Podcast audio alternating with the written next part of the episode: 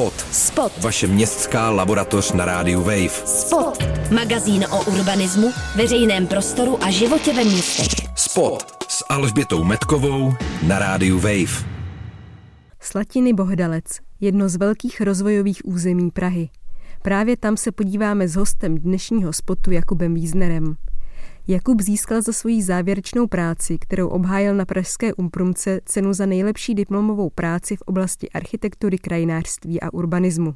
Jakub ve své diplomce s názvem Treš navrhl pro oblast Slatiny Bohdalec alternativní využití k plánované masivní zástavbě. Jak to ve Slatinách a okolí vypadá a co konkrétně Jakub navrhl, se půjdeme podívat přímo na místo.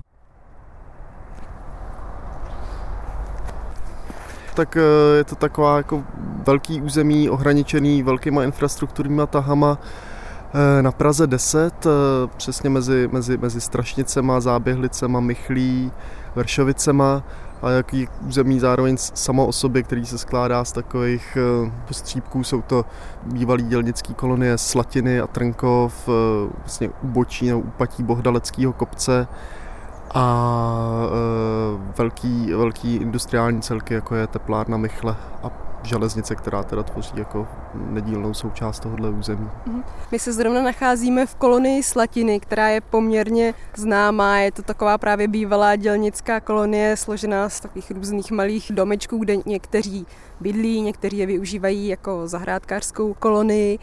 Já už jsem řekla, že se tady chystá jakoby zastavění nebo nějaký rozvoj téhle oblasti, která na první pohled vypadá, že tu jako skoro nic není. Co se tady teda chystá, nebo jaké jsou ty oficiální návrhy? Mm-hmm. Tohle území se už hrozně dlouhou dobu jako v současném platném územním plánu eh, je značený jako velký rozvojový území ve stavební uzávěře. To je jako první bod a zároveň nový návrh metropolitního plánu ho má označený jako velkou červenou skvrnou jako transformační zónu. To znamená území, kterým by se jako v nejbližší době v rámci toho územního plánování mělo nějak zacházet a mělo by být rozpracovaný v urbanistických studiích. Ale zároveň proto, aby to území takhle označili, tak už si nechali zpracovat urbanistickou studii, a je to vlastně jedna z těch motivací, jako proč jsem tu práci začal eh, s tím zabývat. Je to studie, která, která tohle území jako vyplňuje, hodně vytěžuje ty jeho kapacity. A jako no, ono to území vybízí k tomu, aby se s ním pracovalo, ono vlastně ten jeho charakter nebo ta, ta špinavost, jako, která je tou, tou, tou jeho nějakou základní vlastností a díky který si tak dlouho drželo ten odstup, tak se jako stává naopak jako zámenkou v tom městě, proto, proto s ním něco dělat ale nesouhlasím, nebo já osobně na začátku jsem nesouhlasil s tím způsobem, jako, jakým, jakým se tak má dít, jako to znamená nějaká jako normalizace a maximální vytěžení těch kapacit. Aby jsme si to konkrétně představili, to znamená, že by teoreticky tady mohlo stát takové to klasické město s tou velmi hustou blokovou zástavbou, hmm. to znamená, že by zmizely třeba tady tyhle ty kolonie, což je vlastně prvek přírody ve městě a tak dále. Je to tak? Jo, je to tak. To je vždycky ten přístup tohle, kdy se s tím místem zachází tak, že vlastně v podstatě to vezmou jako, jako tabula rása a vyšrafujou to nebo vy, vy, vyplní to tou, tou, tou sítí vlastně těch bloků. Celkem jako se, se ignoruje to co, to, co tady je ale tím, že to místo samotné se třeba tady nachází už dlouho jako v polo ilegální v prekaritě, tak je vlastně hrozně snadný to smazat a přejet nějakým vlastním, vlastním přístupem nebo názorem, který ale je zase hrozně jako, jako uh, univerzální, takový jako v současné době jako přijímaný jako jediný správný řešení. No. Mm-hmm. Ty si tohle území rozdělil na takových šest částí. Mm-hmm. Můžeš nám je popsat, abychom si to ještě dokázali líp představit, co tady tomhle velkém území se všechno nachází a co ty by si teda představoval, že by tady konkrétně mohlo teoreticky být? No, ta původní motivace byla teda jako nějaký odpor tady k té urbanistické studii, nějaký osobní vztah a v tom širším slova smyslu jakoby obecně ten, ten přístup jako k těmhle velkým rozvojem územím, ať už to je Smíchovský nádraží nebo Holešovice bubnizátory, který už jsou dál v té fázi a vidíme, jak to vypadá, tak tady, tady se vlastně děje podobná věc. Takže to, to byla ta motivace. Potom ten přístup k tomu území jako celku, kdy jsem si ho nějak jako musel vlastně vymezit nebo, nebo říct, proč, co je teda to, to vlastně území, kterým se zabývám a to jsem nějak činil jako skrz tu vlastnost té špinavosti, která je jako takovou jako esencí nebo jako původně záminkou pro vznik toho místa, tím, co to místo generuje, díky čemu si drželo ten odstup a zároveň teď jako tím důvodem pro to jako zpětně, aby, aby bylo nějakým způsobem kolonizovaný nebo předělaný. A když, když jsem si tohle vymezil, vymezil to území, tak jsem hledal jako cestu, cestu, jak s tím nakládat a ten, eh, ten můj princip nebo ten hlavní, hlavní jako metoda té práce spočívala ve vkládání různých eh, rámců takových, které jsou specifický pro různé části toho území. Podstatný bylo, že ty rámce jsou vždycky pro nějakou část toho území takovou novou společnou vlastností, která ho drží pohromadě a zároveň umožňuje nějaký další rozvoj nebo vývoj toho místa s určitou mírou spontaneity, že to není to, že, že tam vložím nějaký hotový urbanistický formy nebo figury, nebo někde jo, někde to může být správně, ale, ale jsou to spíš jako struktury nebo principy, které umožňují rozvoj jako v nějak, s nějakou mírou spontaneity. No. To, to mhm. pro mě bylo nejdůležitější. Jasně právě třeba v území Bohdalce, tam máš zrovna navrženou jako možnou nějakou zástavbu. Není mm-hmm. to mhm. tak, že by si chtěl tady nechat jenom úplný prázdno. Mm-hmm. Mm-hmm. Přesně tak, vždycky spíš vychází z toho místa, konkrétně k tomu právě upatí nebo ubočí toho bohdaleckého kopce, eh, který je opravdu trash v tom, v tom nejméně povzneseném slova smyslu, kde jsou vlastně jako velmi malý zlomek bydlení, ale hlavně prostě benzínky, lakovny, nějaký podivný jako nespecifikovaný provozy, tak tam naopak to otáčím do nějakého extrému, kde se to snažím vytěžit, kde ty třeba vlastnické poměry v tom místě jsou asi nejzajímavějším východiskem a naopak ten rámec, který vkládám pro, pro tu oblast, s tím pracuje. Z celého tohoto území jsou slatiny, kde právě stojíme mezi těmi malými domečky, které mají jako velký kouzlo, tak slatiny jsou asi takovou nejznámější částí jsou poměrně dost populární, chodí se sem na procházky, i my jsme tady, ačkoliv je dopoledne, potkali pár nevím, městských turistů, nebo jak bych to, jak bych to pojmenovala. Určitě se budou lidé nejvíc ptát, co teda by si navrhoval udělat s touhletou oblastí. Pro ty slatiny vlastně charakteristická nějaká jako kvalita toho mikroměřitka tady vlastně mezi těma obříma tahama a zároveň to, že, že jsou nejdíl tady v té jako poloilegální existenci vlastně trochu jako až, až nefér dlouho ze strany toho města opomíjený, který vlastně od toho roku 29 jako nouzová dělnická kolonie tak je to v této situaci všechny ty stavby, když už mají číslo popisné, tak je to pouze jako nouzová stavba, čili s velmi jako omezenýma nějakýma eh, nástrojema, jak eh, s, s tím zacházet.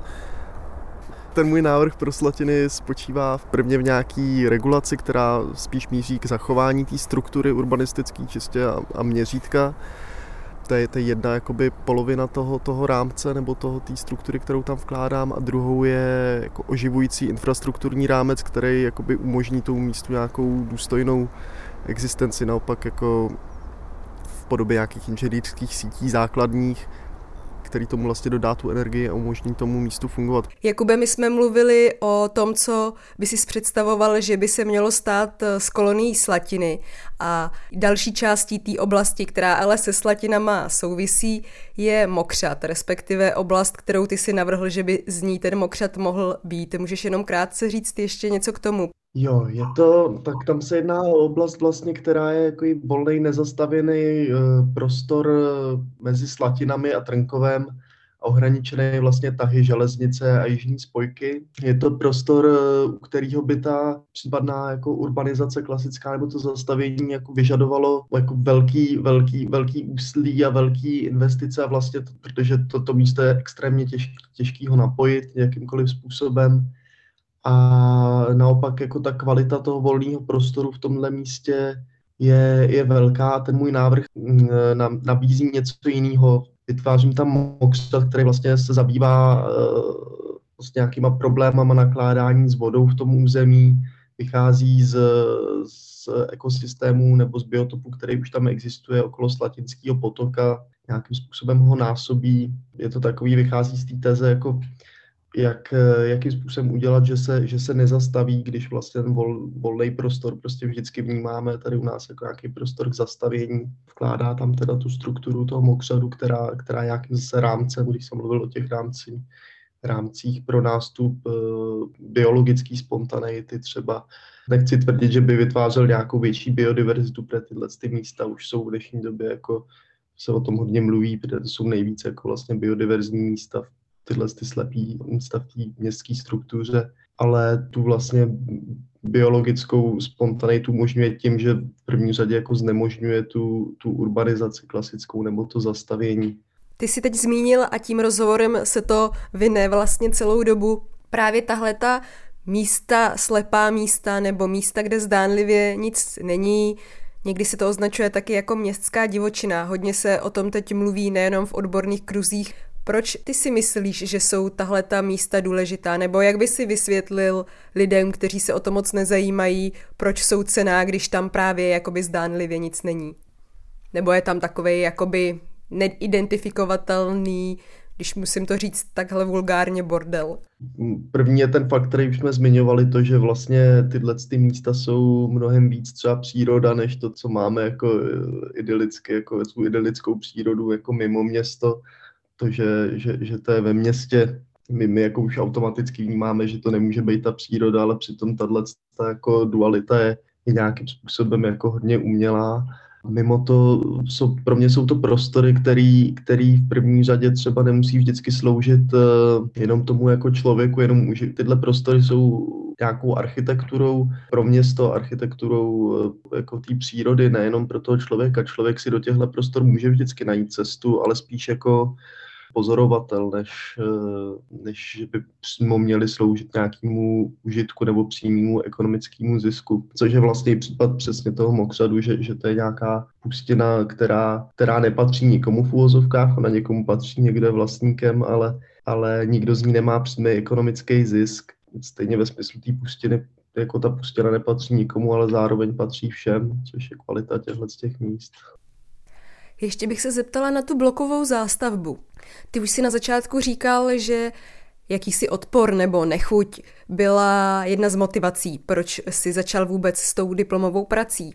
My často od architektů slýcháme, že ta bloková zástavba ale město z 19. století je to nejlepší a že bychom takhle měli stavět, protože se to nejvíc osvědčilo a tak podobně. Ty s tím teda zřejmě nesouhlasíš. Proč?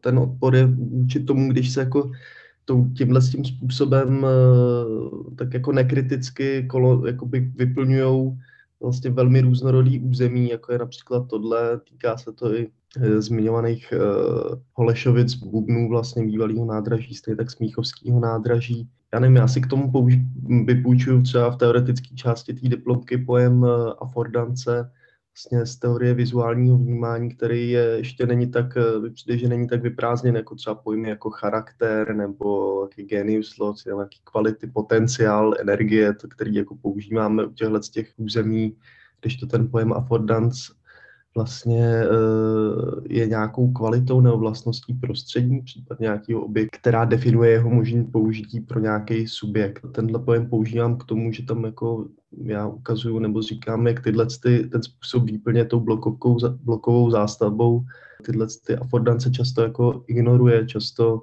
naopak si přizpůsobuje ty výchozí podmínky tak, aby, aby, aby tam vůbec mohli tuhle tu jako blokovou zástavu použít místo, místo aby přečetli nějak tady to, to, to území a vy, využili vlastně těch jeho kvalit nebo je znásobili nebo s ním pracovali.